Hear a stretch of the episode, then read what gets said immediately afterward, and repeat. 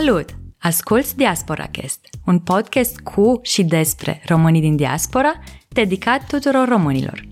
Diaspora Cast este disponibil pe YouTube, Spotify, Apple Podcast și pe majoritatea platformelor de podcasting. Dacă îți place ce auzi și dorești să ne susții, poți folosi linkul de donații de pe site-ul din descriere www.diasporacast.com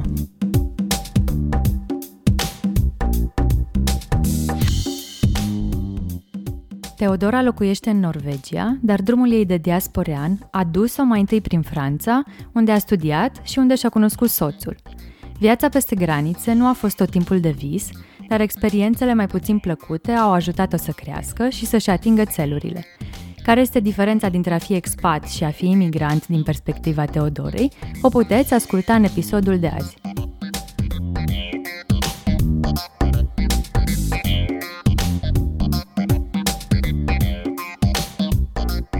Bine v-am regăsit, dragi ascultători, și în episodul de astăzi vom sta de vorbă cu Teodora. Bine te-am găsit, Teodora!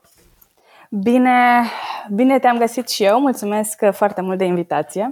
Uh, eu mulțumesc că ne-ai scris. Uh, m-am bucurat să văd că în sfârșit cineva folosește adresa aia de mail.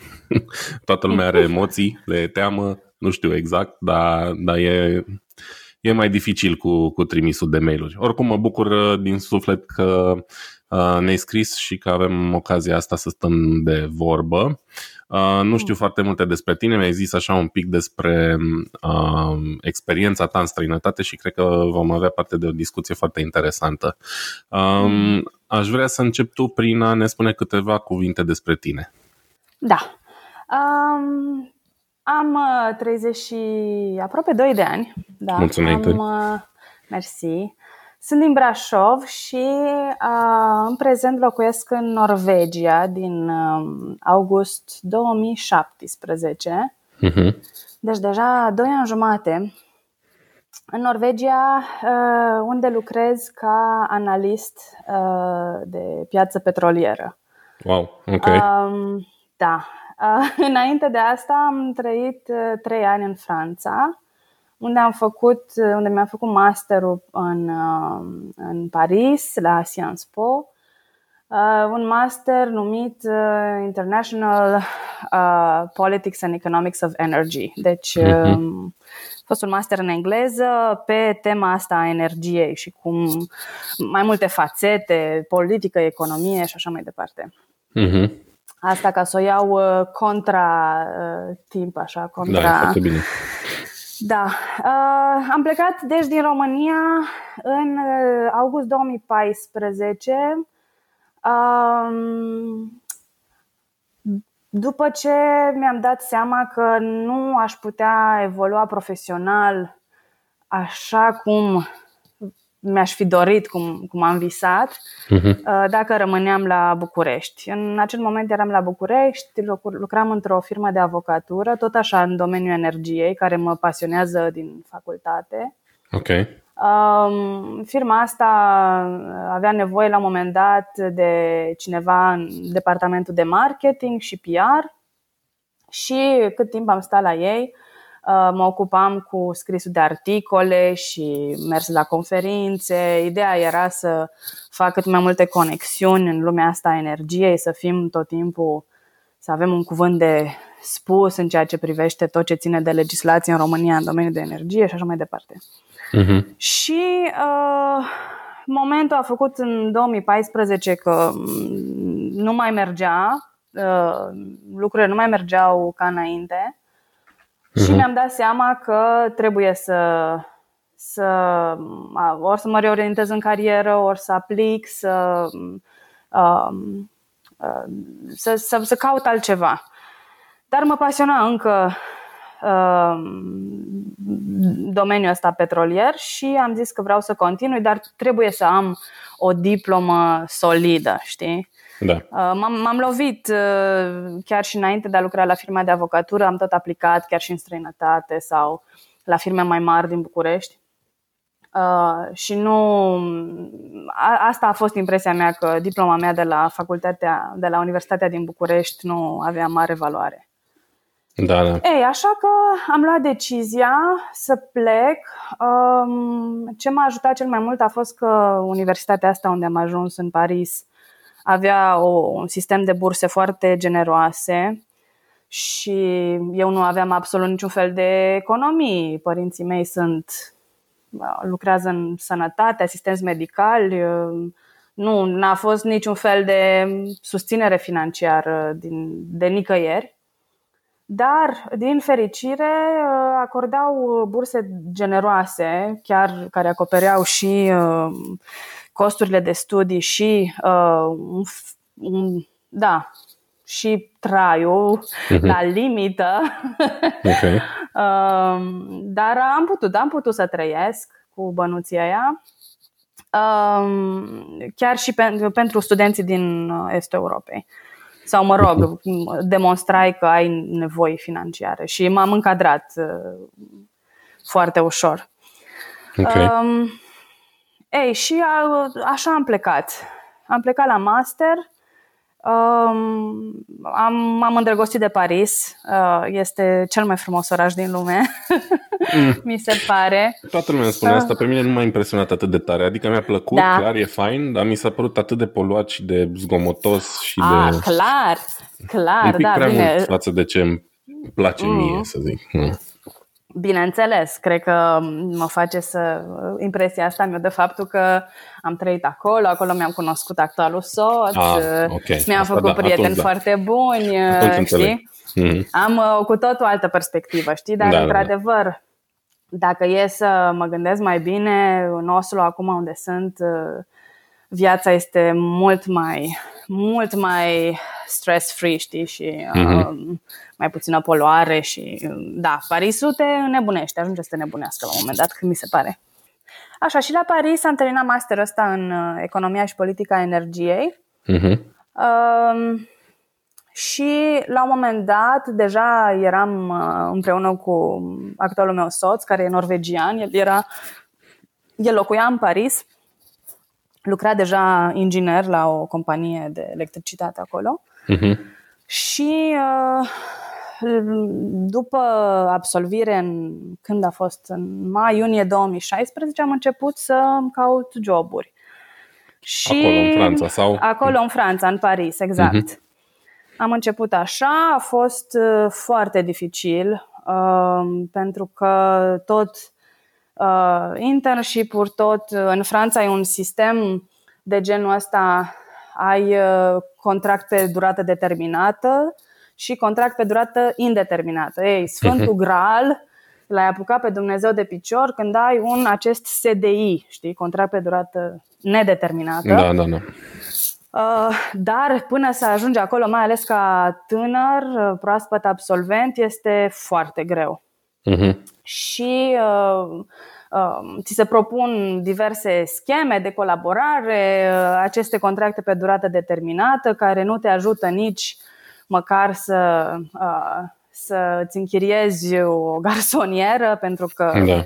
mă rog, uh, proprietarii au impresia că nu prezint suficiente garanții uh, sau să faci un împrumut la bancă, nici nu mai vorbesc și așa mai departe. E, un, e, e greu. Ei, și după tot soiul de combinații de genul ăsta, internship-uri și uh, joburi prost plătite și făcut babysitting și plimbat câini și ce n-am mai făcut prin Paris, am găsit la un moment dat tot uh, un job de analist uh, în Paris. Ei, și credeam că toate s-au aranjat. Uh, jobul era din asta permanent, am semnat toate contractele cu hr cu, în orice caz, toată, toată birocrația și hârțogăraia specifică uh-huh. Franței. Uh, doar pentru ca 10 zile mai târziu să fiu concediată. Okay. Așa, din, fără din motiv? neanț, da, fără, fără motiv, adică eram în training, nici măcar nu mi se dăduse vreo responsabilitate sau da. nici măcar nu aveam calculatorul meu încă, dacă îți dai seama. Da. E, și uh, asta m-a destabilizat foarte tare, emoțional aș spune. Cred. Da. Uh, și la momentul ăla am zis că trebuie să să reconsider toate posibilitățile și uh, m-am gândit cu soțul meu, am zis ok, Franța n-a mers, m-am supărat tare pe ei uh, și hai să încercăm altceva. Zic, uite, în Paris tu nu ești cu familia ta, eu nu sunt cu familia mea, de rămas rămânem împreună, hai măcar acolo unde avem uh, apropiați, știi? Zic, uh-huh. în România nu o să mergem, e clar. Uh, el nu vorbește românește. Uh-huh. Zic, uh, hai să încercăm în Norvegia. Zice, bine, hai, hai să încercăm. Zice, dar încearcă tu prima, că sigur o să ai probleme și sigur o să-ți ia cel puțin un an să găsești ceva. Uh-huh. Da, are no. sens. Adică da. el fiind norvegian, șansele ca el exact. să-și găsească ceva erau oricum mult mai mari. Exact, exact. Ei, bine, uite că nu. nu? Eu mi-am găsit în două luni. Mm, um, okay. Aici a contat foarte mult și rețeaua din facultate. Practic, eu știam de pe LinkedIn de această firmă la care lucrez, această firmă de consultanță și analiză. Mm-hmm. Um, și observasem că un fost uh, absolvent al masterului meu uh, lucrează acolo ca analist și am scris. Ok. Um, doar uh, i-am scris, noi oricum mergeam destul de des prin Norvegia, am zis hai să ne și întâlnim, a văzut la față, practic.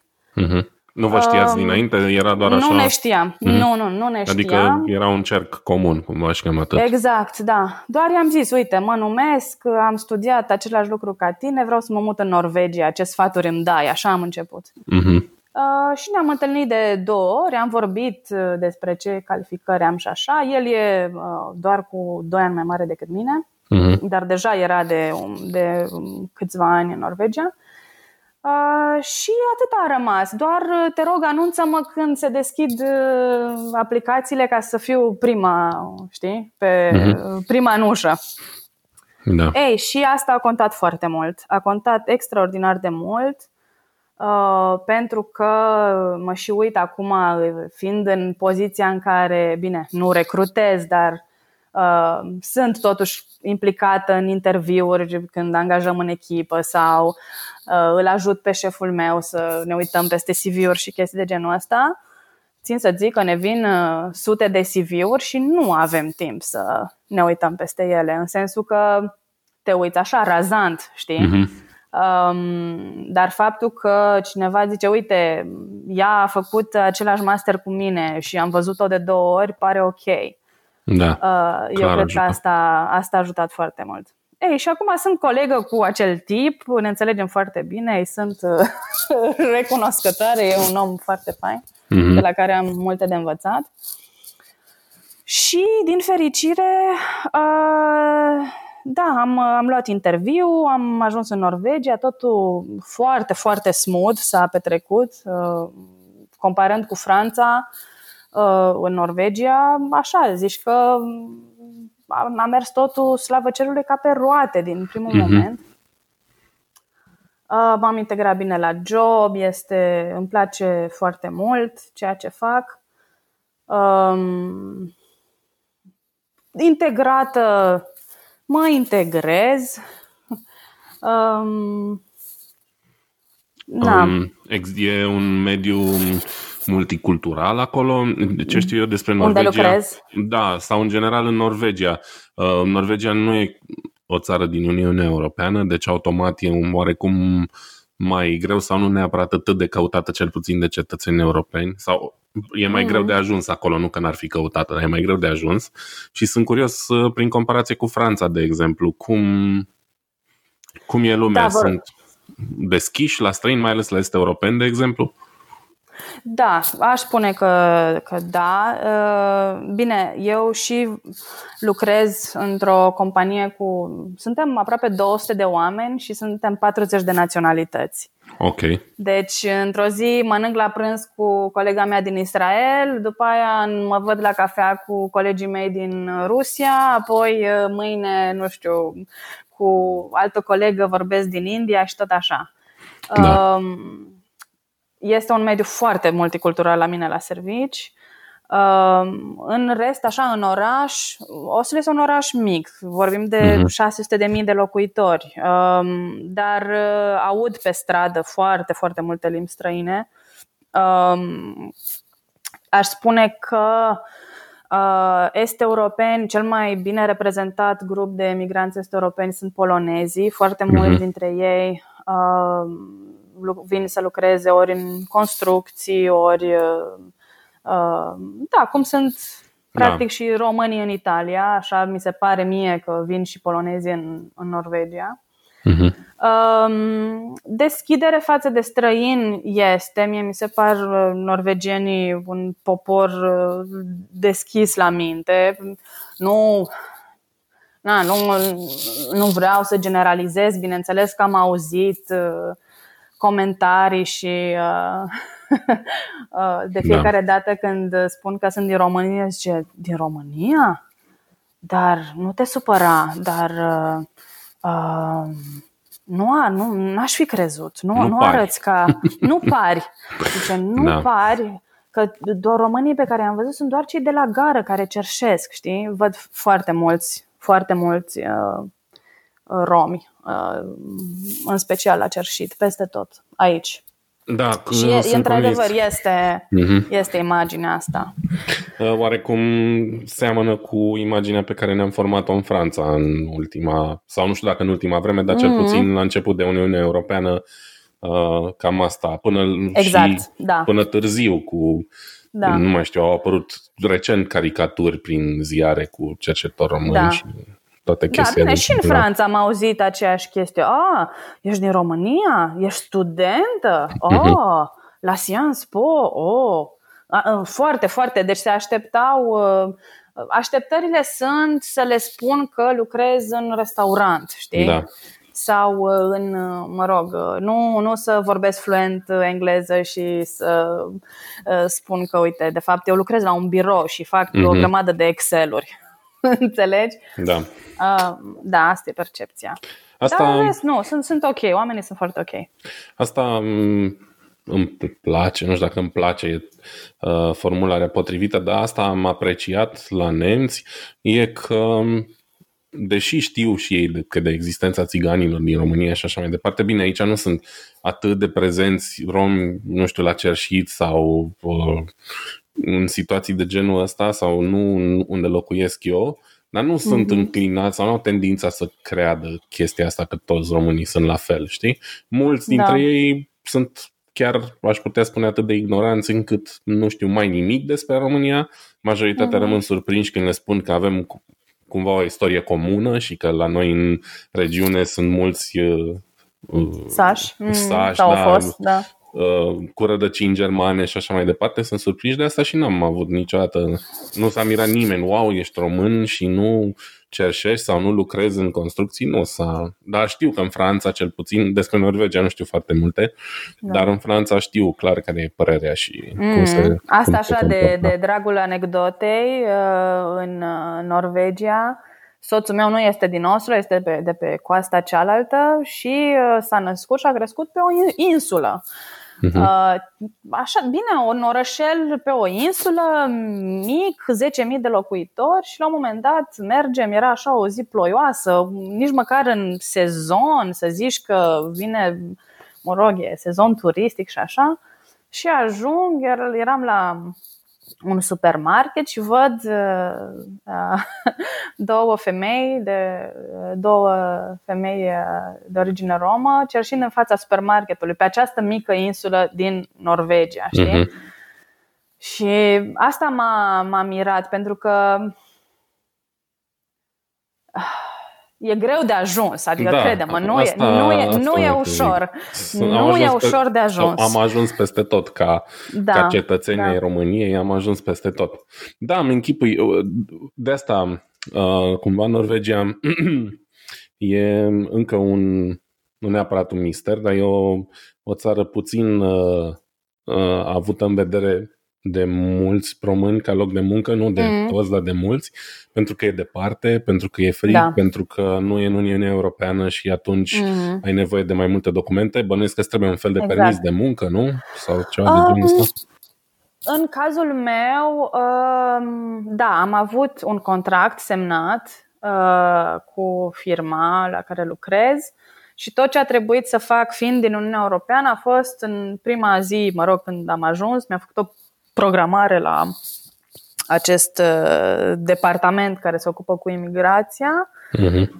unde mi s-au pus două, trei întrebări și asta a fost. Uh, pe de altă parte, colegii mei care vin din, uh, din țări din afara Uniunii Europene au mult mai multe formulare de completat, de timp de așteptat, dar dacă ai uh, deja un contract, uh, procedura este relativ simplă chiar și pentru ei. Okay. Unde am văzut, în schimb, diferențe a fost la deschiderea unui cont, unui uh, cont în bancă uh-huh. și eu a trebuit să aștept două, trei săptămâni, dar am colegi care au așteptat până și o lună jumate Okay. Um, asta doar, nu știu exact de ce, dar singura asemănare sau, mă rog, singurul, singura chestie care ne-a diferențiat a fost că ei nu erau din țări aparținând Uniunii Europene. Um, și asta a contat, mi se pare. În rest, uh, aici, ce să zic, lucru cu autoritățile și contactul cu administrația publică este o, o briză, este o, o, da. o, o plăcere și vorbesc serios. Sunt convins, da. Um... Uh, nu, am, nu mi s-a părut uh, niciun fel de obstacol de, de netrecut sau să nu înțeleg ceva.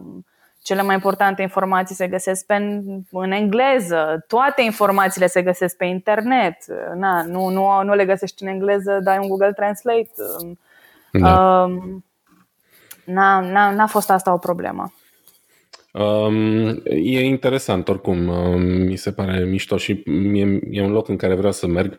Um, am plănuit așa ca, nu știu dacă mai pot anul ăsta, că nu prea am deja programat concediu și nu știu cât timp mai îmi rămâne, dar la anul încerc să-mi promit că o să fac așa un tur prin Norvegia. Mm-hmm. Uh, e deja... Merită da, cred. E deja vestită uh, ruta aia de coasta a Norvegiei, da. de făcut cu mașina, cu motocicleta. Motocicletă n-am, din păcate, da, merge și cu mașina.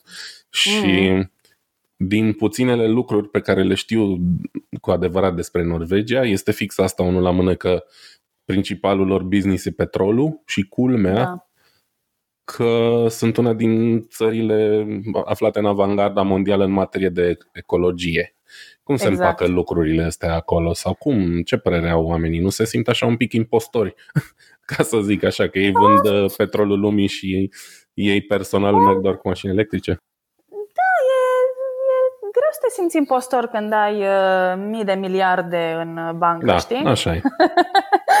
adică, uh, într-adevăr, da, bine, Norvegia nici nu produce așa de mult petrol pe cât ne-am mhm. imaginat mm-hmm. noi cred că este la 1,5 uh, milioane de, de barili pe zi. Deci nu, asta, ce să zic așa, în comparație cu Statele Unite, de exemplu, uh, care produc uh, în jur de 12, știi? Mm-hmm. Deci okay. Norvegia așa, e micuță, e cât dar da, e nu, suficient nu, pentru populația mică, dar, adică nu, ei sunt Exact. Bine, și ei nu consumă nimic din ceea ce pro...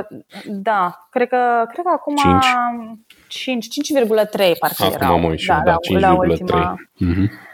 Um, și ei nu asta a fost de fapt uh, uh, hmm, cum să spun uh, geniul politicii anilor uh, sfârșit de anii 60, anii 70 a fost că au stabilit acest fond al petrolului și ei nu um, și toate, toate profiturile din uh, vânzarea de petrol, din taxe, vorbesc aici, deci uh-huh. statul, profitul statului, să-l numim așa, l-au investit, uh, l-au, investit uh, l-au pus deoparte, nu, uh, nu au consumat din propriul petrol. Uh-huh. Uh, Așa, și într-adevăr, uh, vezi aici mașini electrice peste tot. Uh, aș spune că la noi la servici chiar am făcut și o statistică recent. Mi se pare că în 2018 sau 2019 deja uh, vânzarea, deci noile mașini uh, mm-hmm. care se vând, peste 50% din noi, din vânzarea de mașini noi sunt deja doar mașini electrice. Da, da. Um, cu asta sunt și eu cât de cât la curent și așa e, într-adevăr, cumpără foarte da. mult și le, adică chiar mi se pare că o fac uh, cumva sincer, chiar le plac, nu o fac doar că li se exact. zice sau că e obligatoriu. Nu, nu, și de, de fapt de ce, de ce o fac chiar așa, uh, cu așa de multă ușurință, este că uh, taxele sunt extraordinar de mari uh-huh. și au și fost, nu este ceva nou, Uh, pentru maș- mașinile normale cu combustie internă. Deci să zicem că îți iei, nu știu, vrei să-ți iei un Ford, da? De, da. dau și eu un exemplu, 15.000 de euro prețul de vânzare în Germania, o mașină nouă, da? Uh-huh. Ei, în uh, Norvegia acea mașină te costă aproape 30.000 de euro. Mm-hmm, da. Știi? Deci sunt taxe de 100% la mașini sau ceva de genul ăsta. Sper să nu mă da. înșel, dar Oricum mari, pe da. acolo. Ei, mașinile electrice, ele costă, să zicem, 30 de mii pentru că statul nu aplică taxe sau, uh-huh. mă rog, taxele sunt mult, mult mai mici. Atunci îți convine pentru că știi că uh, uh, costurile de întreținere ale unei mașini electrice sunt mult, mult, mult mai mici, uh, combustibilul este aproape pe gratis. Uh-huh. Uh, și, într-adevăr, există, există o preocupare uh, a oamenilor către ecologie. Uh, le pasă. Da, da. Asta e un lucru Știi? foarte bun. Da, da. Și asta cum, admir. Cum uh, compari sau cum s-a schimbat viața ta dup- după ce ai plecat din Paris și ai ajuns în Oslo? De la o capitală uriașă, mm. nebună, zgomotoasă, la un, o altă capitală mult mai liniștită, cumva. Da, s-a, s-a schimbat radical uh, pe multe planuri. În Paris, într-adevăr, este e frumos, aveam uh, o grămadă de prieteni acolo, vorbeam limba fluent, um, oraș mare, multe posibilități, o grămadă de chestii de făcut și așa uh-huh. mai departe. Dar uh, în Paris era acest nor care îmi stătea deasupra capului uh, al insecurității financiare. Știi? Uh-huh. Uh, foarte greu să-ți găsești un job, uh, cel puțin în industria, mă rog, în domeniul pe care îl studiasem. Uh, foarte greu să-ți, să-ți locuiești, în, să, să locuiești într-un apartament decent. Am, am, am locuit în niște văgăuni, nici nu vreau să-ți povestesc. Da. Um, am mai auzit povești. Da, foarte, foarte scump uh, și, într-adevăr, stresul uh, aglomerației. Uh, mhm. Aglomerația, mm-hmm. într-adevăr, este stresantă. Ideal pentru, mă rog, doi ani cât am fost studentă și am trăit viața boemă de student sărac în Paris, pardon, a fost foarte, foarte bine, dar apoi realitatea a bătut la ușă, știi? Mm-hmm. Și uh, nu, nu mai mergea deja uh, și după experiența cu primul meu uh, job adevărat, uh, mă rog, a, a fost greu. Um, apoi, când am ajuns în Oslo, deja veneam la pe un contract semnat. Sora soțului meu este în Oslo. Am avut un fel de suport, știi, un fel de uh-huh uh, na, m-a luat cu ea la întâlniri cu, cu prietenii ei, nu uh-huh. n-am fost singură, la servici, iar toți fiind așa de, de din toate colțurile lumii, m-am simțit foarte uh, bine primită, salariu foarte ok. Uh, dar, într-adevăr, în Norvegia nu vorbeam limba. Uh, vremea a da. fost da greu să mă obișnuiesc. N-aș spune, cred că m-am, m-am obișnuit mai greu cu lumina din timpul verii decât m-am Asta obișnuit vrem. cu întunericul Asta vrem să te întreb. ce mai greu, cu ce te obișnuiești mai greu? Cu vremea capricioasă sau rece sau cu diferențele astea mari de uh, lungimea zilei de la iarnă nu, nu, nu e chiar așa de fric, știi? Adică acum vorbind cu ai mei din Brașov și așa și gândindu-mă mm-hmm. la iernile din copilărie, Uh, ce să zic, în Oslo nu sunt niciodată sub minus 10 grade, poate da. minus 15, dar așa rar. E mai aproape de Uh, mi ocean. se, da. da, exact. Suntem la mare aici și mie mi se pare că totuși acasă am, am trăit mult mai multe săptămâni șir cu peste minus 15 Mhm. grade. Um, Dar anul ăsta, de exemplu, a fost, uh, cred că, cea mai caldă iarnă din, uh, din ultimii, nu știu, câte sute de ani, Mhm. în care n-am avut aproape deloc zăpadă în Oslo. A fost așa, e, e o anomalie. Uh, prima iarnă când am venit aici a fost, uh, o, a fost o provocare, dar uh, a fost urmată de o vară extraordinar de frumoasă, știi? Mhm. Și extraordinar de caldă. Ei, um, cu întunericul, cu întunericul e un pic mai greu. Um, Câte e, e o ore iarnă de lumină foarte sunt? lungă. În decembrie La- sau în ianuarie. La minim, da, la Mhm. minim, ce să zic, eu ajung la serviciu la ora 9, era întuneric. Plecam la ora, deja la ora 3 jumate era întuneric, Mamă. vedeam pe geam. Da, deci uh, hai să zicem că mm, ai lumină de la 9 la 3 jumate, știi? Mhm. Că e zona aia între de răsărit, respectiv de apus.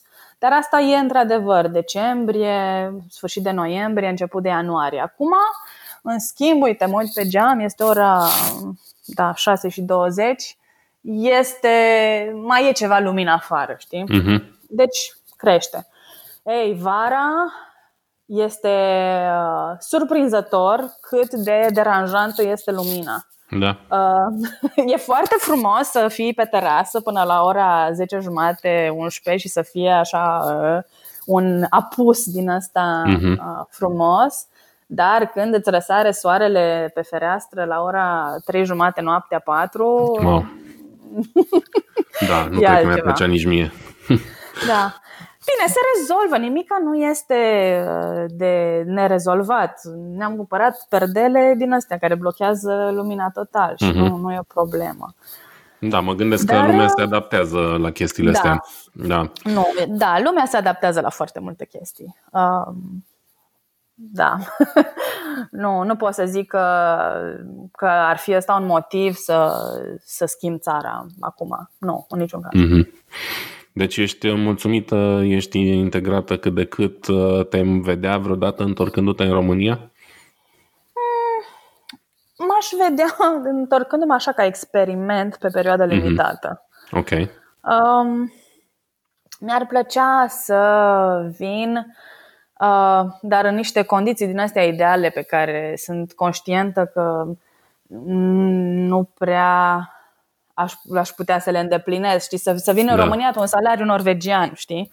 Uh, Da. Sau, uh, uh, și pe o sau să fac civilizație norvegiană și pe... da, da. Da. Sau uh, să, să lucrez într-un domeniu sau într-un, într-o poziție în care să simt că fac o diferență, știi? Deci chiar Mhm. dacă banii ar fi mai puțini, uh, nu știu, un proiect social sau ceva unde să, să văd că aș putea aduce o îmbunătățire în viața unei comunități sau, uh, știu și eu, un uh, proiect de energie regenerabilă, habar n-am, ceva de genul ăsta. Apropo de asta, crezi că m, în momentul în care te-ai mutat din România, um, cum să exprim chestia asta, ți-a crescut un pic um, simțul ăsta de datorie față de comunitate, față de societate sau Da. cel puțin față de rom- cea din România?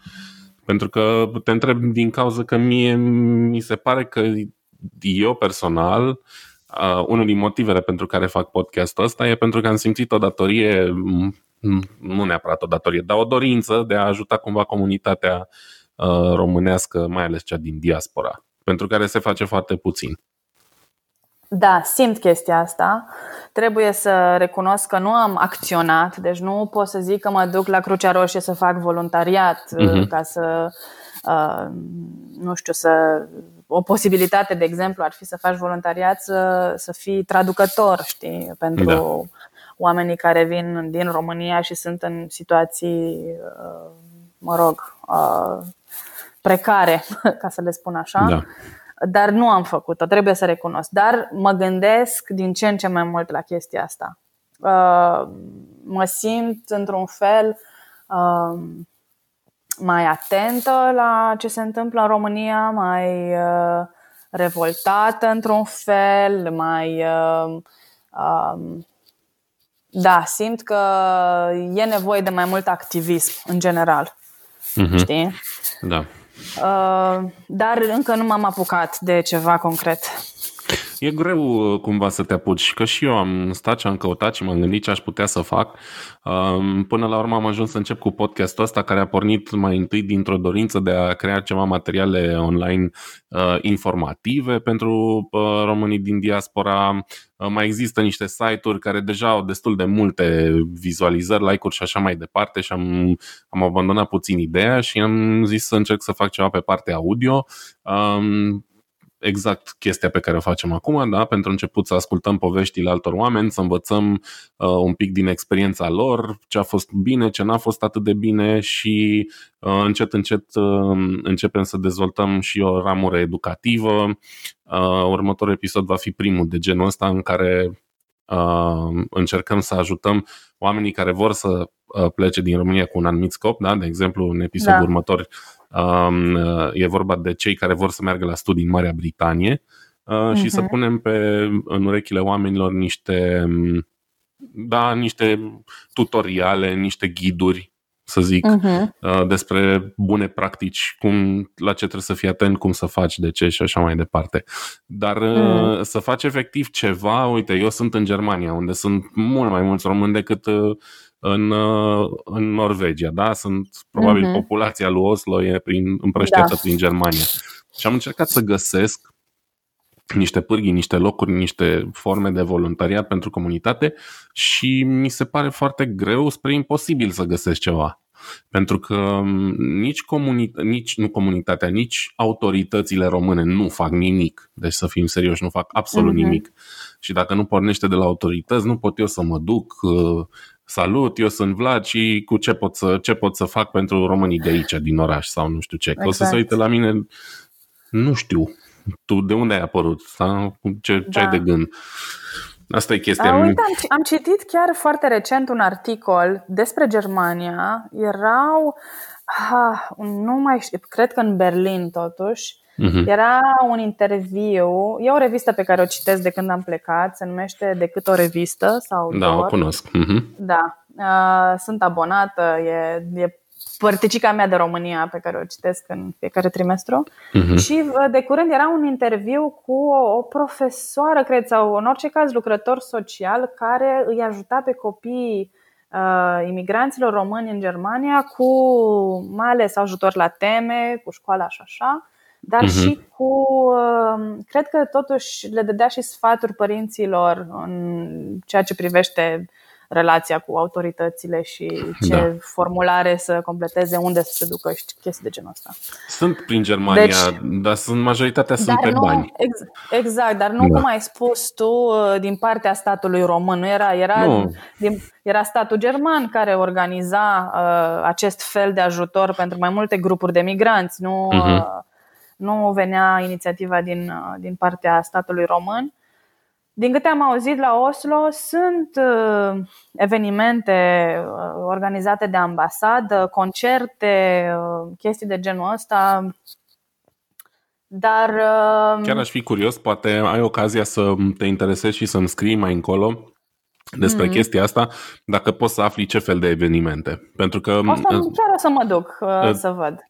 Te, îți zic de ce te întreb, pentru că știu de la cineva care locuiește în Viena că nu, în Viena unde România are tot așa ambasadă, consulat, nu, are uh-huh. și un mhm. centru cultural aparent, există chestia asta, centre culturale românești din diferite țări europene și toate chestiile care se făceau acolo erau pe principiu muzică populară și pe principiu ah. um, invitații de seamă din România, adică practic era totul politic. Da? Îi mai plimba da. pe unii la Viena, pe banii statului, ha-ha, hi-hi, ce bine e totul. Și de fapt nu are nicio legătură cu nevoile comunității de acolo, știi? Mm. De asta aș fi curios să, să știu ce fel de evenimente se, se fac și în Oslo. Da, în, uh, din ce știu eu, erau, mă rog, uh, evenimente destul de culte, așa să mhm. spun. Mm-hmm. Un concert uh, de pian, o vioară, um, Na, și dacă stăm să ne gândim, totuși, diaspora română din Norvegia, atât de puțin cât suntem, nu suntem toți veniți la studii aici, știi? Da. Adică, na, nu cred că omul venit la muncă în construcții în Norvegia îi pasă lui de vioară și de pian, știi? Da. Mm. Sunt, uh, sunt uniți românii în Norvegia. Cum există un sentiment al mm. comunității sau nu chiar? Nu, n-am auzit de niciun fel de inițiativă, din păcate, um, de niciun fel de grup organizat. Uh, pe Facebook ar fi ceva, dar, uh, dar nu, nu întâlniri sau să spunem, să, să, cum, cum văd în, uh, în alte, alte grupuri sau uh-huh. nu. Nu, nu, nu Ai mi se pare. români făcuți acolo? Nu, nu, nu, nu, nu cunosc pe nimeni din România. Înțeles. Ma, da, vezi? da, ba, ba nu, cunosc, cunosc o studentă. Nu, cunosc uh-huh. o studentă, ba da, cunosc o, uh, o, o persoană din România. Și asta da, găsesc destul de problematic, faptul că nu, nu suntem uniți în general ca comunitate pe nicăieri, nu doar în România, nici în România nu se întâmplă asta, aia mm-hmm. mi-e mhm. clar de mult, uh, dar nici prin alte părți și mi se pare trist. Adică înțeleg în Germania unde sunt super mulți și și Germania e mare și sunt prăștiați peste tot și Norvegia e mare, clar. Da. Dar Norvegia cumva are câteva localități destul exact. de mici și poate ar fi, sau mi se pare mie, că ar trebui să fie da. mai ușor să uite, se găsească unii cu alții. Uite, nu merg la biserică ca să știu uh, ce face Biserica Ortodoxă pentru chestia uh-huh. asta. Um, poate, cine știe, poate sunt ceva inițiative pe partea aia, dar nu, eu personal nu cunosc. Am înțeles.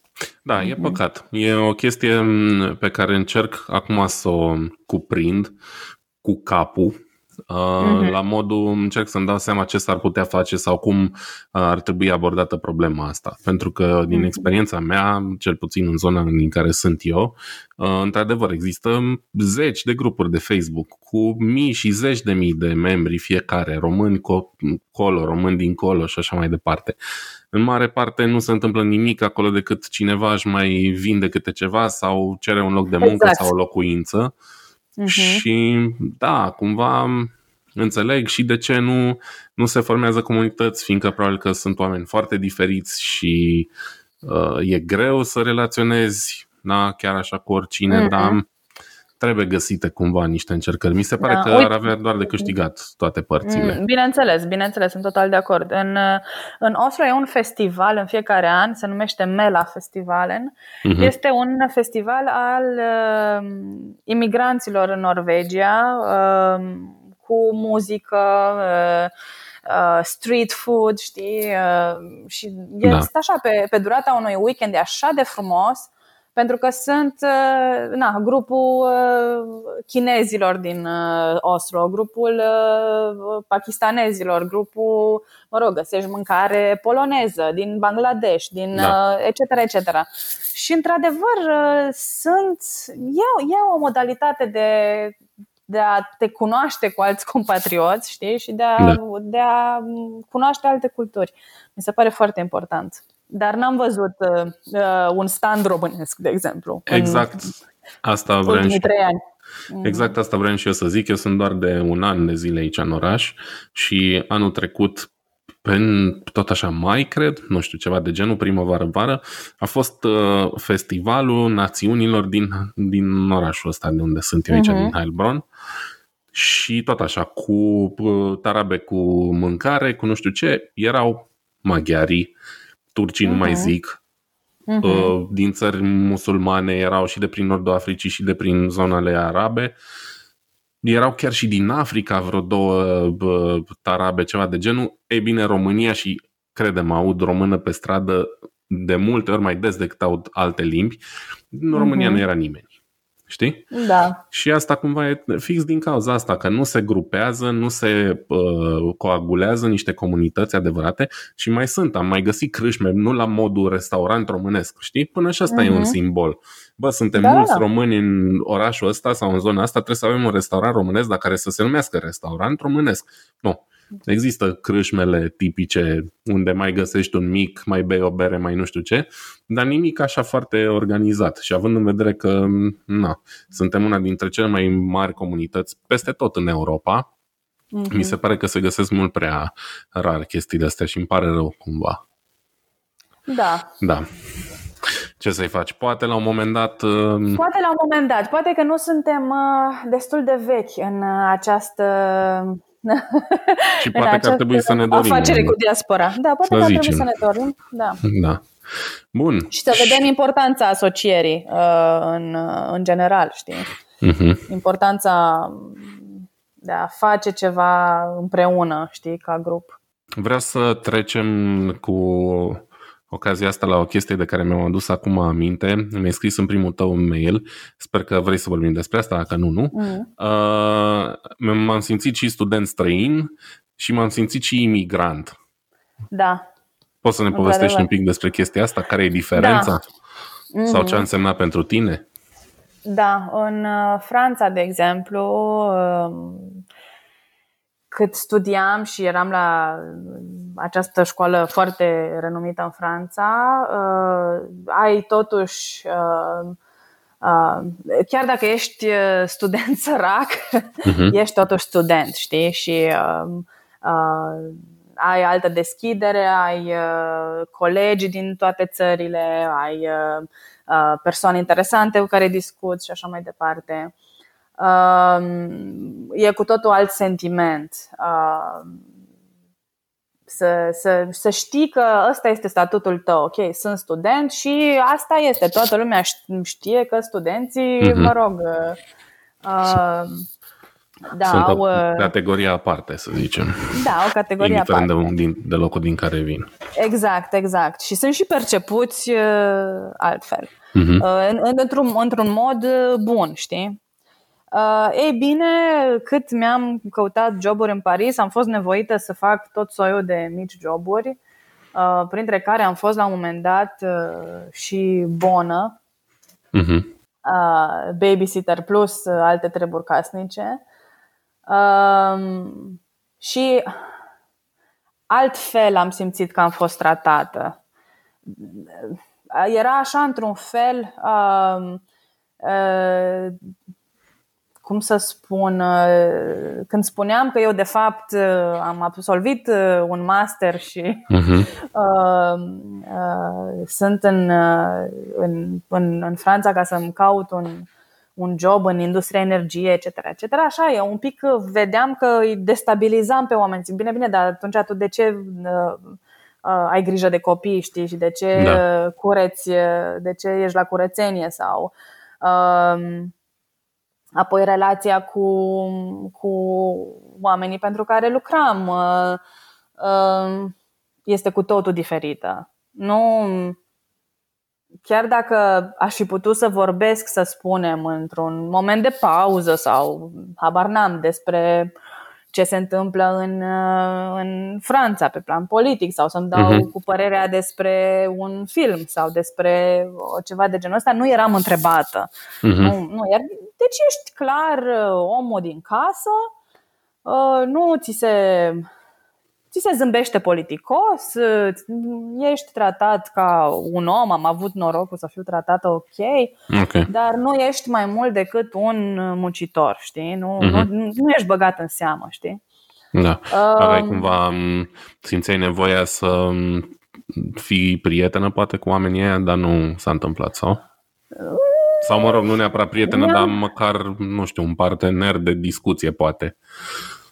Da, poate că visam eu prea mult, știi? Uh-huh. Și uh, na, n-am avut niciodată servitor în casă să știu ce fel de da. relație uh, trebuie să ai cu un servitor sau ce fel de discuții. Uh, uh-huh. na, oamenii ăștia erau din cu totul altă clasă socială, uh, dar un, un alt fel de de apropiere parcă mi-ar fi plăcut, știi? Sau m-aș fi așteptat uh-huh. așa un pic să, să, să fiu întrebată de cum mi-a mers ziua, știi? Deci nu, da. nu, nu să intrăm în discuții personale, adică francezii nu sunt oamenii cu care să fii prea personal, știi, din prima, da. dar uh, distanța asta, uh, tu cu lumea ta de jos, noi cu lumea noastră, uh, nu ne intersectăm, nu ne întrebăm uh,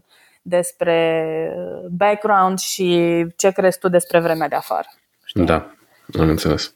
Dar Ei. nu ai fost niciodată jignită sau insultată? sau Nu, nu, nu, nu, nu, nu. Din fericire nu, din fericire nu, dar uh, tratată cu o politețe foarte rece. Aș Am înțeles. Da, da. față e. de atunci când spuneam că, da, sunt studentă și, a, da, dar ce studiezi? Unde? A, acolo, știi? Uh, un pic parcă mai mult interes, uh, da, atunci uh-huh. când mhm. ești student. Uh-huh. Da, e un punct foarte interesant de vedere, știi? Că tu ești aceeași persoană și din punctul tău de vedere uh, n-ar trebui să se schimbe nimic, dar oamenii te percep diferit în funcție de modul în care te prezinți. Da, adică da, da, da, da. azi ești student, mâine ești ajutorul în casă, poi mâine mai exact. știu eu ce. Da, da, e foarte interesantă chestia asta, într-adevăr. Uh-huh, nu, nu m-am gândit uh-huh. niciodată la ea. Și probabil că avem și noi, poate ca români, unul la mână, că ne place scuze, ne place deschiderea asta și să vorbim uh, cu lumea despre orice. Poate ne facem și noi câteodată niște așteptări prea mari. Uh, Poate. Simt și eu că da. am trecut prin chestia asta uh, în momentul în care, uite, mie, de exemplu, îmi place să vorbesc cu persoane etnice, da, care nu sunt neapărat mm-hmm. germani, dar și cu germani, dar și aici, fiind mulți străini, îmi place să intru în discuții cu ei și să facem un schimb așa de experiență la tine, cum e, de unde vii, la mine e așa și uh, nemții le zici de unde ești și te aștepți așa câteodată să te întrebe, a, cum e cu astea, cu romii, cu hoții, cu măcar la modul ăla, pe, peiorativ, știi? Da, și zic, da. a, bine, România, ok și rămâne așa atât? Nu vrei să știi nimic despre noi, despre mine, despre, știi? Aha, asta mi se aha. pare, da, poate e și din cauza că avem noi chestia asta, ne place să, să conversăm mai mult decât uh, altora sau cine știe. Sau, după cum ai zis și tu, nu știm cum e să ai ajutor în casă.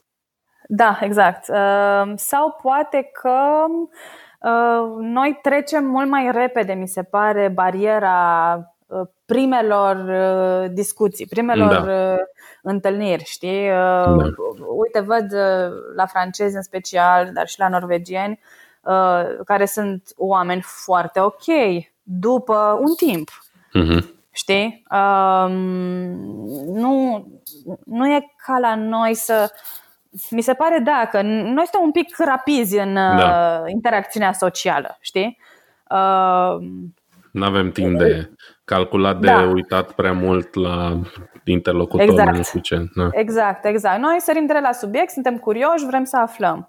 Uh, ceea ce este foarte bine dintr-un punct de vedere. Pe de altă parte, în Occident, eu asta am observat că lași totuși un timp să treacă, una, două uh, interacțiuni, întâlniri, uh-huh. până să uh, abordezi subiecte un pic mai personale din ceea ce ține de istorie, de, nu știu, Uh, religie, să spunem, sau da. cultură, sau etc.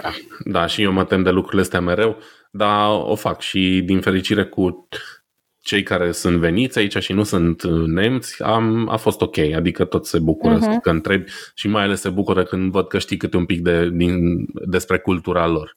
Da. Uh, am colegi musulmani, am mai întrebat, bă, cum e cu ținutul mm. post, cu Ramadan, cu nu știu ce, se bucură când intre pentru că cred că cu nemții nu prea se discută chestiile astea mm-hmm. și unora le place deschiderea asta, altora nu, dar oricum mm-hmm. e, e mișto. Atâta uh, timp cât ești respectos și, da, absolut. Adică și nu... ești sincer că vii dintr-un, uh, dintr-o poziție în care tu chiar uh, vrei să afli și să înveți, da, da mi se pare că că, orice, că oricărui om uh, la un moment dat, chiar dacă nu din prima, dar la un moment dat îi va face plăcere să, să povestească. Da, absolut. Adică, clar, o fac sincer și nu, n-aș face un în bătaie de joc. Dar, uh-huh. da, e important, na, până la urmă trebuie să spargi gheața cumva, mai ales dacă vrei da. să te împrietenești cu oamenii. Uh-huh. Um, bun. Um, hai să trecem la cealaltă rubrică, cealaltă rubrică, la singura rubrică a acestui uh-huh. podcast, rubrica intitulată 5 lucruri. Um, vreau să știu de la tine, Teodora, care sunt 5 lucruri care îți plac mai mult la Norvegia sau la locurile prin care ai uh, trecut până acum din Occident față de România și 5 lucruri de care ți-e dor din România sau care sunt mai în regulă în România decât în Norvegia, de exemplu, dacă ar uh-huh. exista așa uh-huh. ceva. Uh-huh. Uh, da, uite, o să mă limitez, cred că la Norvegia, că e mult mai proaspătă experiența uh-huh. și uh, na, partea cu Parisul are așa uh, am o lentilă prin care privesc uh, Franța și Parisul și, și din perspectivă pozitivă și negativă. Uh-huh. Dar, uite, Norvegia, ce-mi place, um, mi se pare că, um, în primul rând, este mai puțin stres. Okay. În, aici uh, pot să acopăr foarte multe domenii, în sensul că uh, Uh, în primul rând, încrederea în autorități. Știi? Uh-huh. Și faptul că știu dacă am o problemă, nu știu cum să-mi calculez taxele sau nu știu uh, ce document îmi trebuie pentru această situație sau uh, în relația cu spitalele sau, mă rog, sistemul medical. Nu mă duc nicăieri cu frică Uh, pot să ridic telefonul și știu că sunt tratată cu respect și chiar dacă nu vorbesc norvegiană, pentru că nu prea vorbesc norvegiană, adică înțeleg, dar, dar nu suficient, uh-huh. cineva îmi va răspunde în engleză, mă va îndruma, fără să fie nevoie să cunosc vreun, uh, să am vreo relație, să știi? Da. Sau să mă duc în persoană la vreun ghișeu.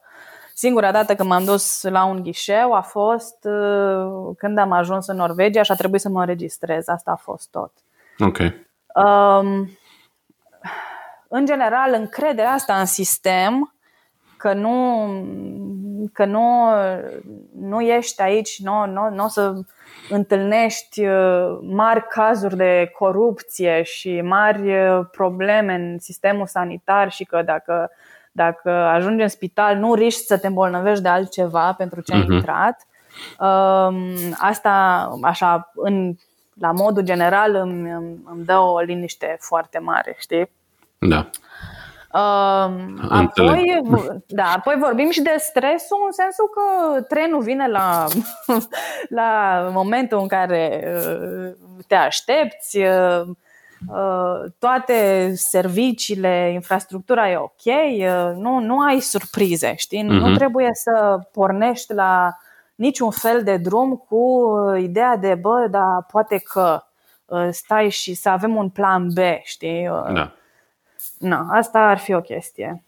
Um, apoi, uite, îmi place uh, cultura asta, cultura work culture, cum spune uh-huh. în mhm. românește, work culture, uh, locul, cultura locului de muncă, cultura locului de muncă. Uh, în România, mm, dacă fac o comparație, poate chiar și în Franța, mi se pare că șefii sau orice persoană ajunsă într-o poziție de autoritate poate să fie și se așteaptă de la ea să fie un pic condescendentă față de subordonați. Ok. Uh, aici, uite, unde lucrez eu, deschiderea șefilor spre angajați este mult mai mare. Uh, nu am auzit vreodată, vreodată la birou și totuși suntem un birou de 200 de persoane, nu, nu suntem, mm-hmm. nu, e, nu e o companie mică nu s-a urlat niciodată la, la vreun angajat. Da. Nu s-a, uh, sunt convinsă că există politici de birou și la mine, dar uh, n-a fost nimic care să mă impacteze sau să impacteze pe colegii mei în mod uh, serios. Apoi, mi se pare că cultura asta, ierarhia asta, care nu prea e ierarhie, știi, în sensul uh-huh. că mhm. Apro- apropierea asta între șef și subaltern ajută foarte mult la productivitate, poți să întrebi orice, e, e, e foarte ușor totuși de, de lucrat, mi se pare. Uh-huh. Asta, asta da. e, mi se pare un lucru bun. Um, da, să te simți ascultat și respectat. Asta ar fi. Da. Apoi, um, îmi place că sunt totuși deschiși în ceea ce privește, cum am și spus la început, problemele astea importante pentru lumea în care trăim astăzi. Uh-huh. Sustenabilitate, ecologie, uh, drepturile femeilor, uh, Uh, deja discuția este la un alt nivel, știi? Adică nu, da. nu ne mai. Mi se pare că am trecut în Norvegia sau, mă rog, în Occident, s-a trecut deja de a. Um, de, de uh, nivelul ăsta basic, știi? De, da. uh, pe mine m-am furiat extraordinar de tare uh, Coaliția pentru Familie și protestele uh-huh. și mi se pare că deja de ce mai discutăm de chestia asta? De ce ne interesează cine doarme cu cine, cu ce, cu ce mă, uh, mă ajută pe mine să, să, să mă opun uh, fericirii unui om. Exact. Știi? Um, aici deja, gata, acum, am, am trecut de nivelul ăsta. Sunt probleme mai importante decât așa ceva, știi? Um, mai, mai, mai apropiate de, de, de mersul lumii, știm, de, de unde ar trebui să fie civilizația în momentul de față. Uh-huh.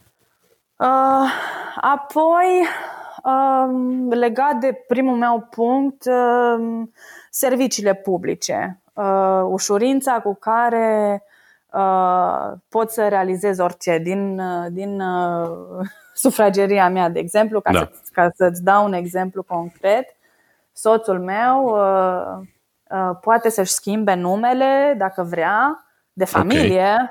acum în 10 minute din fața calculatorului. Wow. Nu are nevoie Asta e next de. Level. Da. da.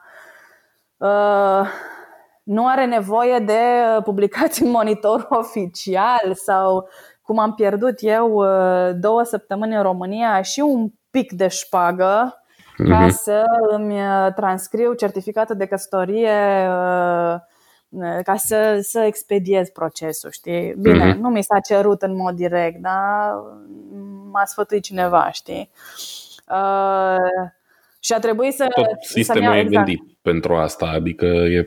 Da. Uh, este sigur, este pe internet, e cu dublă autentificare. Uh, Uh, cu etc. etc. Uh-huh. Tot, totul se poate realiza de acasă. Da. Taxe, uh, cum am spus, orice fel de demersuri administrative. Este extraordinar de ușor. Împrumutul la bancă. Uh, ce să zic, noi ne-am cumpărat apartament la, nu știu, șase luni după ce am ajuns în mhm. Norvegia. Uh-huh. Procesul cu banca și așa a durat o săptămână. Cât costă Bine, un apartament aveam... în Oslo? Sunt foarte scumpe. Da? Sunt foarte scumpe.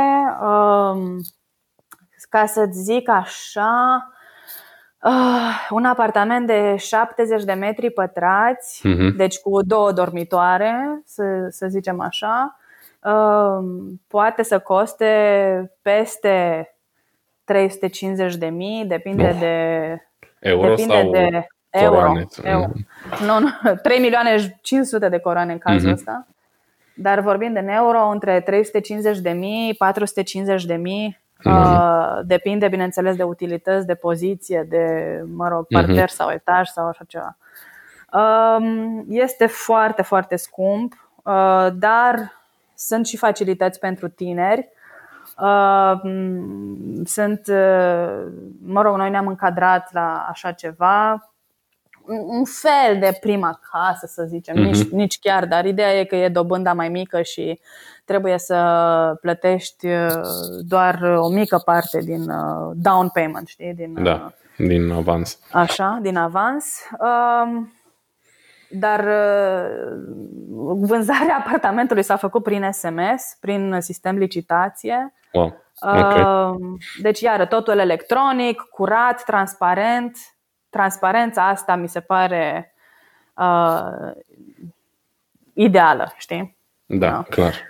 Da, și apoi un ultim punct, chiar mă gândeam la el zilele trecute, nu, nu știam exact dacă să-l ating sau nu, dar uite, în trei ani de Norvegia aproape, nu am fost fluierată pe stradă odată.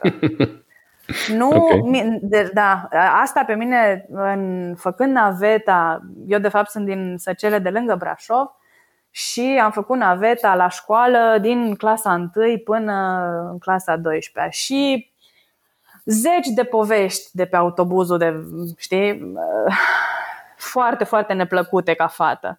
Da, cred. Um, Oricum e un titlu bun pentru episodul nostru ăsta. Da. da exact, da. În Norvegia n-am, n-am fost fluierată pe stradă sau, mă rog, Doamne ferește mai rău. Uh, da. Chestii care s-au întâmplat sau pe care le-am văzut întâmplându-se în România. Deci ai o stare de siguranță uh, mult mai mare. Exact, da. da. Și mergând pe stradă noaptea și nu, nu s-a pus problema. Uh-huh. Apoi, chestii bune, uh, ce mi se pare mai bun în România, uh, fiind, na, vremea e ceva mai frumoasă, da. Uh-huh. Uh, asta aș putea o pune ca avantaj. Uh, faptul că suntem din Uniunea Europeană totuși ne oferă ceva mai multă, uh, avem mai multe alegeri în sensul de uh, mai multe mărci, mai multe magazine, uh-huh. uh, mall mai mari. Uh, aici în Oslo n-am văzut niciun fel de magazin uh, mai mare ca un Lidl din Brașov. Nici okay. nu cred că există, știi? Uh-huh. Interesant. Uh, sunt totuși magazine foarte... Pentru că, iar, pe metru pătrat este foarte, foarte scump. Da. Um, și na, asta a fost un fel de șoc cultural uh, când am ajuns uh, la supermarketul din de la intersecție, care e totuși măricel, uh, am văzut, uh, nu știu, trei uh, tipuri de șampon. și niciunul nu okay. era internațional sau cunoscut, nu? Da, bine, era un, un Sunsilk sau ceva da, de genul okay. ăsta, dar nu, Bine, apoi le-am găsit, știi, deci nu vreau să spun da, da, și nu există. Dar uh, asta a fost așa, zic, ok, bine, trei tipuri de șampon, nu, a, asta e. ne schimbăm șamponul, știi? Um, asta ar fi o chestie.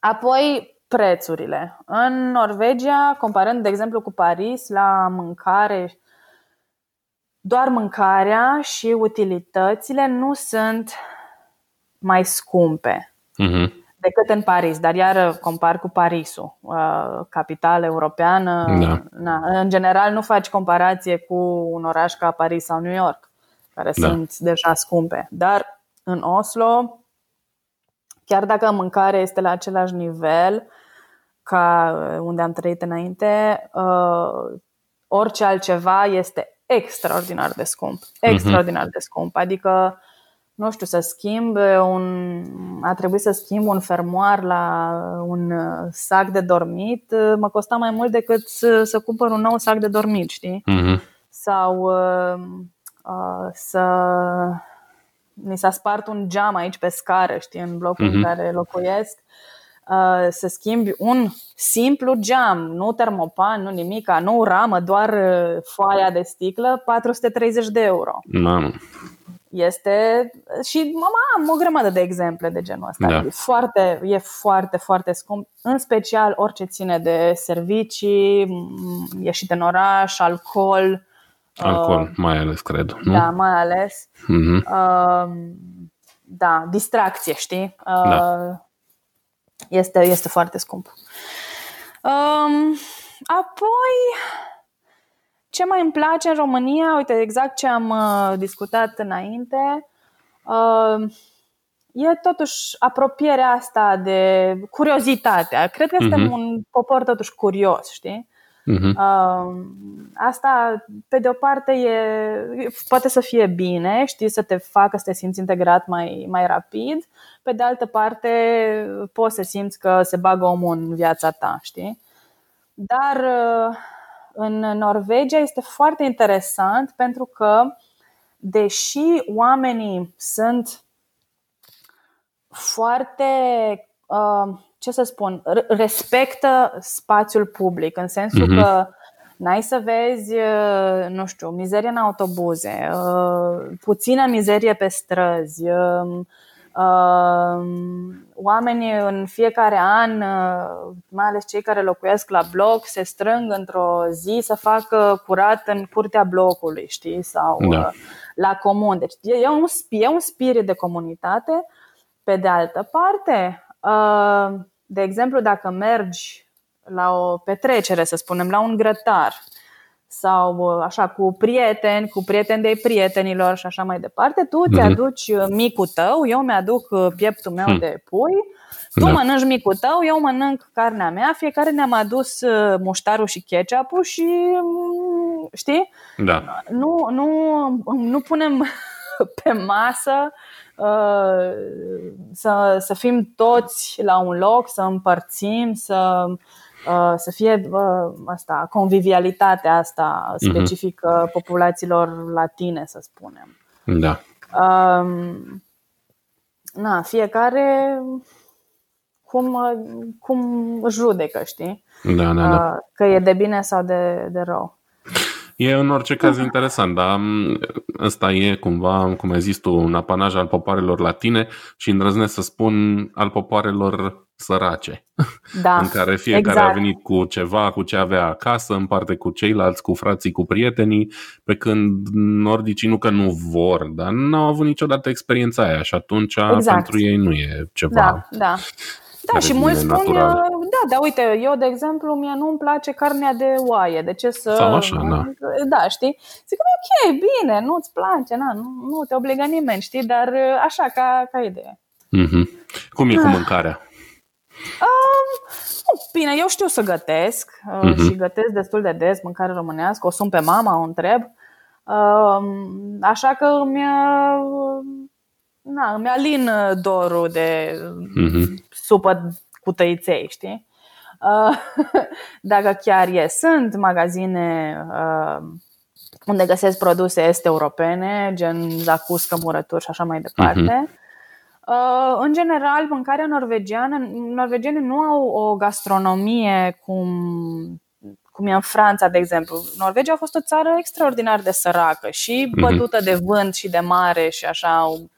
E, e, toată, o, e, e toată o piatră, adică nu, da. nu au crescut aici uh, legume sau, mă rog, în afară de cartofi, sfeclă și uh, niște secară, oamenii ăștia, așa, vorbind în decursul secolelor, n-au avut agricultură, iar în condiții așa aspre de mediu, nici gastronomia nu se dezvoltă. Um, na, se mănâncă foarte mult somon, care este foarte accesibil, e foarte bun, uh, dar mâncarea lor tradițională este plictisitoare de-a dreptul. Uh-huh. Știi? Deci n-au, n-au un, niciun fel de mai nimic, știi, săracii. Da, am înțeles. Păi da, de asta întrebam că știu că cu cât mergi mai în nord, cu atât opțiunile sunt mai limitate și în general nu exact. neapărat pe gustul tuturor. Da, dar asta nu este niciun fel de problemă pentru că mm, găsești în supermarket mm, na, tot ce trebuie. Nu, nu e o problemă, nu, nu mi se pare. Uh-huh. Știi? Uh, nu duc neapărat uh, dorul ciorbei de burtă din România. Da, când ajung acasă, mă duc, îmi iau o ciorbă de burtă și asta a fost. Uh-huh. Dar, dar nu, nu e asta o problemă. Am înțeles. Așa.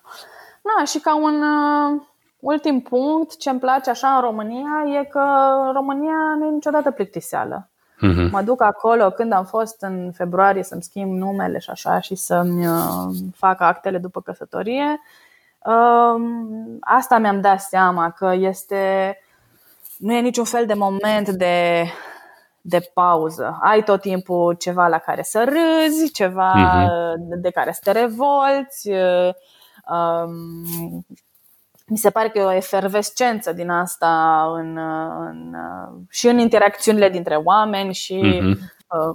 în societate, știri și așa. Ei bine, aici în Norvegia, na, cel mai mare scandal din ultimele zile a fost că nu știu care ministru a avut uh, timp de două luni a colectat salariu dublu de la fostul lui post în, în tot în sistemul public și mm-hmm. de la noul post în sistem public. Și pua, cu, s-a rezultat cu demisii, cu titluri în ziare, cu... Deci m-am, am și râs și zic, mai mă, atâta puteți. Ceea ce în România s-ar numi care-i problema, frate? Da, care-i problema? Care-i problema? care problema? Nu înțeleg unde e problema. Da, da exact. E, uh, na, și pe de altă parte, bineînțeles, după astea două săptămâni când de, după cum am spus, efervescență, zic, ah, e timpul să mă duc acasă în Norvegia, că am cam obosit. Da, adevărul Am e că și, și da. pe noi ne așteaptă trei săptămâni de concediu și recunosc că mi-e dor de casă în, în momentele mm. astea, n-am mai fost de prin octombrie și eu nu sunt, am plecat știind că nu o să-mi fie extrem de dor de casă și nu mi-e extrem de dor de casă, dar mi-e dor un pic de nebunia aia da, și de să familie, râd și de, să... Da, da exact, de familie, da. de prieteni și așa mai departe, mm-hmm, dar mm-hmm. la fel cum a fost în toamnă când mi-a fost cât de cât, mai puțin ca acum în orice caz, dor de casă și după două săptămâni abia așteptam să mă întorc, mă aștept da. că va fi aceeași poveste și acum. Um, da, da. Te schimbă, nu? Adică da. nu mai ești dispus să accepti uh, no, toate... Nu, asta, asta îmi povestea și tatăl meu, adică o observație acum recent când a fost de Crăciun aici. Uh, el nu a înțeles sau nu înțelege, săracul nu înțelege de ce oamenii din vest ar vrea să se ducă în vacanțe în țări, cum le spune el, subdezvoltate. Știi? Da. Și după câteva zile nostru zice, Apoi, tată, acum eu înțeleg foarte bine când uh, trăiești unde trăiești și ești înconjurat de civilizație, Normal că te duci la mai exotic, spune. Da, da Normal da, exact. Are dreptate Zice, într-un fel, știi, da. Că știi unde te întorci, știi? Și nu trebuie să trăiești cu uh, na, exact. uh, cu stresul uh, de zi cu zi din, din țări mai, uh, na, așa unde e. corupția în floare și așa mai departe. Și așa este, așa este, da. Da, e ușor să te obișnuiești, e cred că greu să te reobișnuiești pentru cei care s-au reîntors. Uh, am avut și vor mai fi invitați și de genul ăsta, dar despre asta vom discuta atunci. Oricum, am început și eu să înțeleg mai bine pe cei uh, pe care înainte pot să zic că îi uram aproape, care erau plecați mm. de mult din țară și veneau în țară și ziceau, a, da, aici se mai practică asta și se mai face asta. N-am ajuns la nivelul ăla, dar am ajuns să înțeleg un pic că după multă vreme de a fi plecat într-o țară, să zicem, mai civilizată, da, la multe capitole, te cam saturi de, de nebunia da. aia repede exact. și nu, nu, exact. mai, nu mai tolerezi. Când știi da. că se poate și altfel și că e la fel de bine sau chiar mai bine. Adică. Exact. Da. da. Bun. Um, o discuție interesantă și uite așa a trecut o oră și un sfert și asta înseamnă uh-huh. că ne mhm. apropiem uh, foarte repede de punctul în care trebuie să încheiem acest episod. Um, mai am două mari întrebări pentru tine. Uh, uh-huh. O să ți le pun în același timp și alegi tu la care și în ce ordine răspunzi. Uh, una dintre ele este dacă regreți decizia de a pleca din țară. Bănuiesc că știu uh-huh. răspunsul, dar tras pe tine să spui. Da. și uh, al doilea, dacă ai avea niște sfaturi pentru cineva care vrea să plece acum din România către Norvegia, care ar fi acelea? Hmm. Nu, nu regret deloc că am plecat. Mi se pare că uh, oricine, orice tânăr ar trebui să plece la un moment dat și pentru șase luni, un an. Mi se pare că înveți foarte multe despre tine.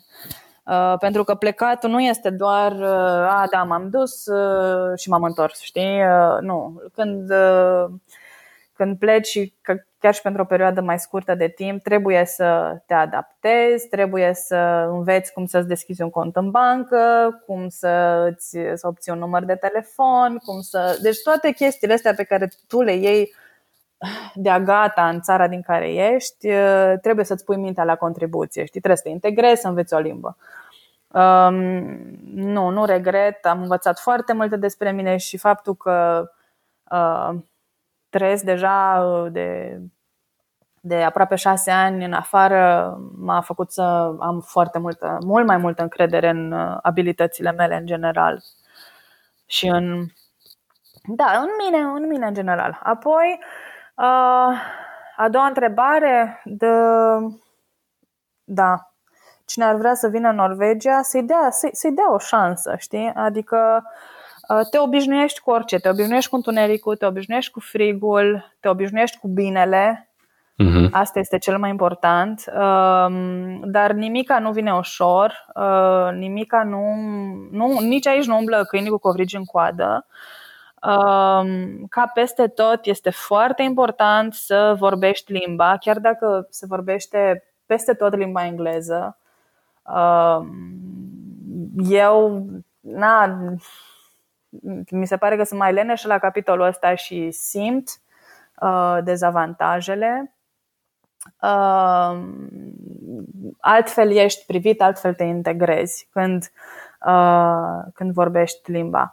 Nu este greu de ajuns în Norvegia. Uh, mi se pare o țară primitoare și să nu se plece urechea la toate poveștile cu uh, protecția copilului și așa. Nu, uh, este un sistem în care chiar omul este pus pe primul loc. Mm-hmm. Da. Și, și cu adevărat pe primul loc. Familia și mi se pare că da, e, e de mare importanță aici. Da. Um, un lucru pe care îl um, susținem și pe care îl uh, repet la fiecare episod uh, este fix asta. E foarte, foarte important să învățați limba locului în care aveți da. de gând să plecați. Chiar dacă nu da. vorbiți când ajungeți acolo, chiar dacă, mm-hmm. nu știu, poate vorbiți altă limbă și ziceți că vă veți descurca, absolut vă veți descurca. Uh, dar da. categoric veți fi, uh, veți avea poate chiar niște avantaje serioase învățând, Foarte uh, serioase. Învățând limba lor. Chiar dacă e mai greu, mai ușor, chiar dacă nu vorbești perfect, chiar dacă ai accent mm-hmm. și așa mai departe, important mm-hmm. e să depui efortul și va fi apreciat cu siguranță. Da. Um, Într-adevăr. Bun. Teodora, vreau să-ți mulțumesc foarte mult pentru acest, uh, pentru această discuție. A fost foarte interesant, am învățat câteva lucruri noi. Uh, cu siguranță ar mai fi multe de zis și poate uh, în viitor ne vom mai auzi și vom relua uh-huh. cele nediscutate aici. O seară foarte frumoasă în continuare. Mulțumesc la fel. Ciao. Pa, pa.